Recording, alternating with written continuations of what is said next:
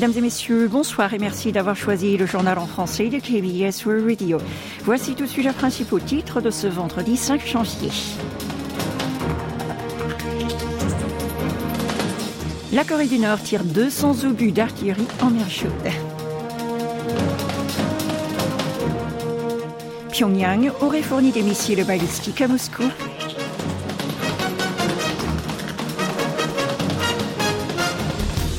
Et puis chicken, ramyeon, kimchi, nous terminerons avec un sondage sur les plats coréens favoris des étrangers. Restez à l'écoute, vous êtes en compagnie de Oh Ha-young.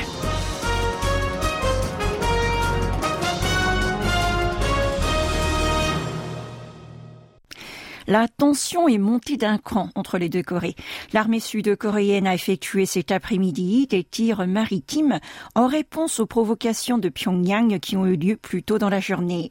Selon l'état-major interarmée sud-coréen, le J C S, vers quinze heures, un exercice de tir a eu lieu. Y ont été mobilisés le K neuf Thunder, le canon d'artillerie automoteur, ainsi que des canons de char. Notons que c'est la première fois que les troupes déployées sur les îles dans le nord-ouest du pays mènent un tel entraînement depuis la conclusion de l'accord militaire intercoréen du dix-neuf septembre deux mille dix-huit. C'est au nord de ces dernières que la Corée du Nord a lancé ce matin plus de deux cents obus d'artillerie. Les tirs nord-coréens ont été effectués entre neuf heures et onze heures près des caps de Changsan et de Dongsan. La plupart des obus a été tirés par de l'artillerie côtière et les projectiles sont tombés au nord de la N L L. Au sud, les autorités locales ont émis un ordre d'évacuation aux riverains dès le début de ces tirs. Aucun dégât n'a été signalé, que ce soit du côté des habitants comme du côté de l'armée. Pour le G C S, le royaume ermite a repris ses provocations dans la zone tampon de la mer de l'Ouest. Après avoir rompu unilatéralement en novembre l'accord militaire intercoréen, Séoul surveille chaque mouvement au nord du trente-huitième parallèle et c'est en coopération étroite avec Washington. Il a d'ores et déjà prévu de mettre en œuvre des mesures en réponse à ces nouvelles bravades. Un responsable gouvernemental américain annonçait jeudi avoir détecté des échanges d'armes entre la Corée du Nord et la Russie. Pyongyang aurait récemment fourni à Moscou plusieurs dizaines de missiles balistiques ainsi que des plateformes de lancement. John Kirby, le porte-parole du Conseil de sécurité nationale de la Maison-Blanche, a également confirmé cette information le même jour lors d'un briefing. Selon les autorités sud-coréennes et américaines, le Nord aurait massivement transféré à son allié des munitions militaires telles que des obus et des missiles. Cela a apparemment eu lieu lors de la visite du ministre russe de la Défense fin juillet au nord du trente-huitième parallèle où il avait rencontré le dirigeant suprême. Ensuite, le treize septembre, un sommet entre Vladimir Poutine et Kim Jong-un a eu lieu. Les livraisons d'armes se seraient poursuivies à ce moment-là. Il est possible qu'en contrepartie, le royaume ermite ait obtenu des technologies de lancement de satellites du Kremlin. Il les aurait notamment utilisées pour le lancement de son dernier satellite de reconnaissance militaire. Aux Nations Unies, Linda Thomas-Greenfield indiquait hier dans une déclaration que la Corée du Nord et la Russie avaient toutes deux violé les sanctions du Conseil de sécurité. En effet, ce dernier interdit l'importation et l'exportation d'armes nord-coréennes. L'ambassadrice des États-Unis à l'ONU ajoutait que Moscou pourrait sûrement tirer davantage de missiles importés de Pyongyang pour détruire les infrastructures civiles en Ukraine et tuer des civils. À ce titre, elle a condamné ces violations, qui plus est effectuées par un membre permanent du Conseil de sécurité. La haute diplomate a enfin annoncé qu'elle aborderait ces questions-là lors de la réunion du Conseil sur l'Ukraine prévue le dix janvier. Tiphaine Genestier est là avec nous pour parler d'autres actualités concernant la Corée du Nord. Bonjour Tiphaine. Kim Jong-un a inspecté une usine de tracteurs, érecteurs, lanceurs. C'est ce qu'a rapporté aujourd'hui le Rondong Shinmun. Il était accompagné de sa fille Ju-ae, considérée comme sa successeur. Était également présente Kim Yo-jong, sa puissante petite sœur.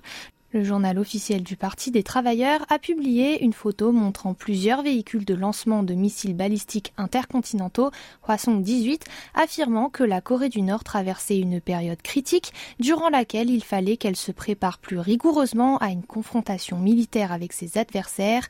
Le leader suprême a félicité cette augmentation de la production des rampes de lancement avant d'ordonner de prendre des mesures de modernisation des capacités de l'usine.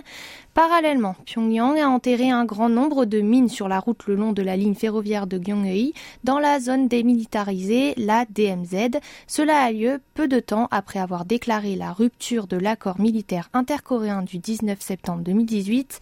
Un responsable de l'armée sud-coréenne a déclaré que leur installation avait été observée depuis décembre. Cette route reliant les deux Corées a été construite en deux mille quatre et avait été largement empruntée par les entreprises implantées dans le complexe industriel de Kaesong. Ce n'est pas tout. Le royaume ermite a également restauré plusieurs postes de garde au sein de la D M Z. Pour rappel, conformément à l'accord militaire bilatéral de deux mille dix-huit, il les avait détruits et évacués. Cependant, après avoir déclaré son annulation en novembre, le Nord a commencé à redéployer des troupes dans la zone et à ériger des constructions en bois. Et dans cette ambiance tendue autour de la péninsule, la fondation de soutien au complexe de Kaesong va être dissoute, n'est-ce pas ?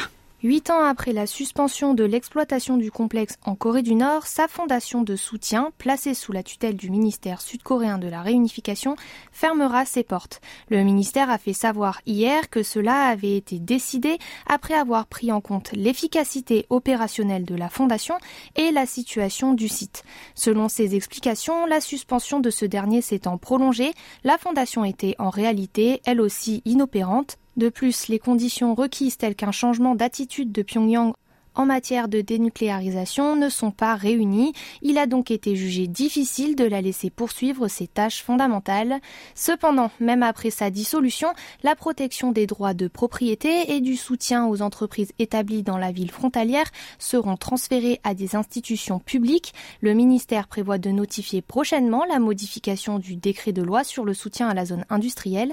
Cet amendement inclura des dispositions sur ce transfert. Vous êtes à l'écoute du journal en français sur K B S World Radio. Dans le reste des actualités, le gouvernement a décidé ce matin de demander le réexamen des deux projets de loi sur des enquêtes spéciales du parquet. C'était au cours de la deuxième réunion extraordinaire du Conseil des ministres présidée par le Premier ministre. L'une d'entre elles fait notamment référence à des soupçons de manipulation d'actions boursières concernant la première dame Kim Goni. Pour rappel, ces propositions de loi ont été adoptées lors de la session plénière de l'Assemblée nationale du vingt-huit décembre dernier par les partis de l'opposition. Opposition dirigée par le Minjoo. La formation au pouvoir, le P P P, n'avait pas participé. Ils ont ensuite été transférés au gouvernement. Au cours de cette réunion, Han Doksu a souligné que les partis de l'opposition les avaient adoptés unilatéralement, sans concertation suffisante entre les deux camps. Il s'est inquiété tout d'abord du droit de recommandation du procureur spécial, attribué exclusivement aux partis de l'opposition. Selon lui, il était difficile d'attendre d'une personne nommée dans ces conditions-là qu'elle mène une enquête de manière neutre et équitable. Le président Yoon a aussitôt exercé son droit de veto contre ces projets de loi. Le montant des exportations des contenus Made in Korea, comme les émissions à la télé ou sur Internet, la musique et les œuvres publiées, a enregistré un record en deux mille vingt-deux. C'est ce que nous apprend un rapport du ministère de la Culture, rendu public aujourd'hui. Selon le document, la somme s'est élevée à treize virgule vingt-quatre milliards de dollars.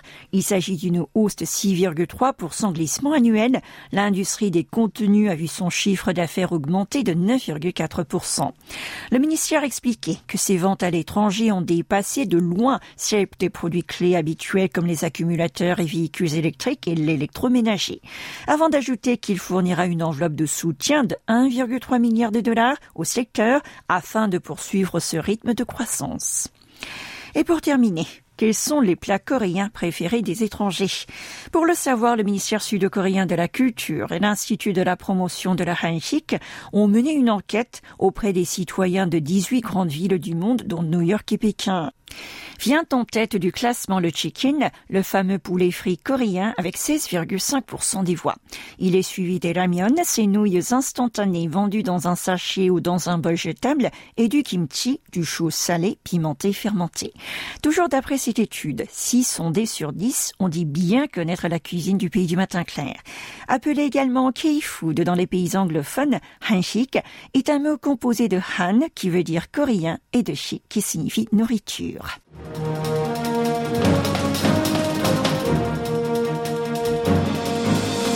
C'est la fin de ce journal. Merci de votre attention et passez un bon week-end sur nos ondes.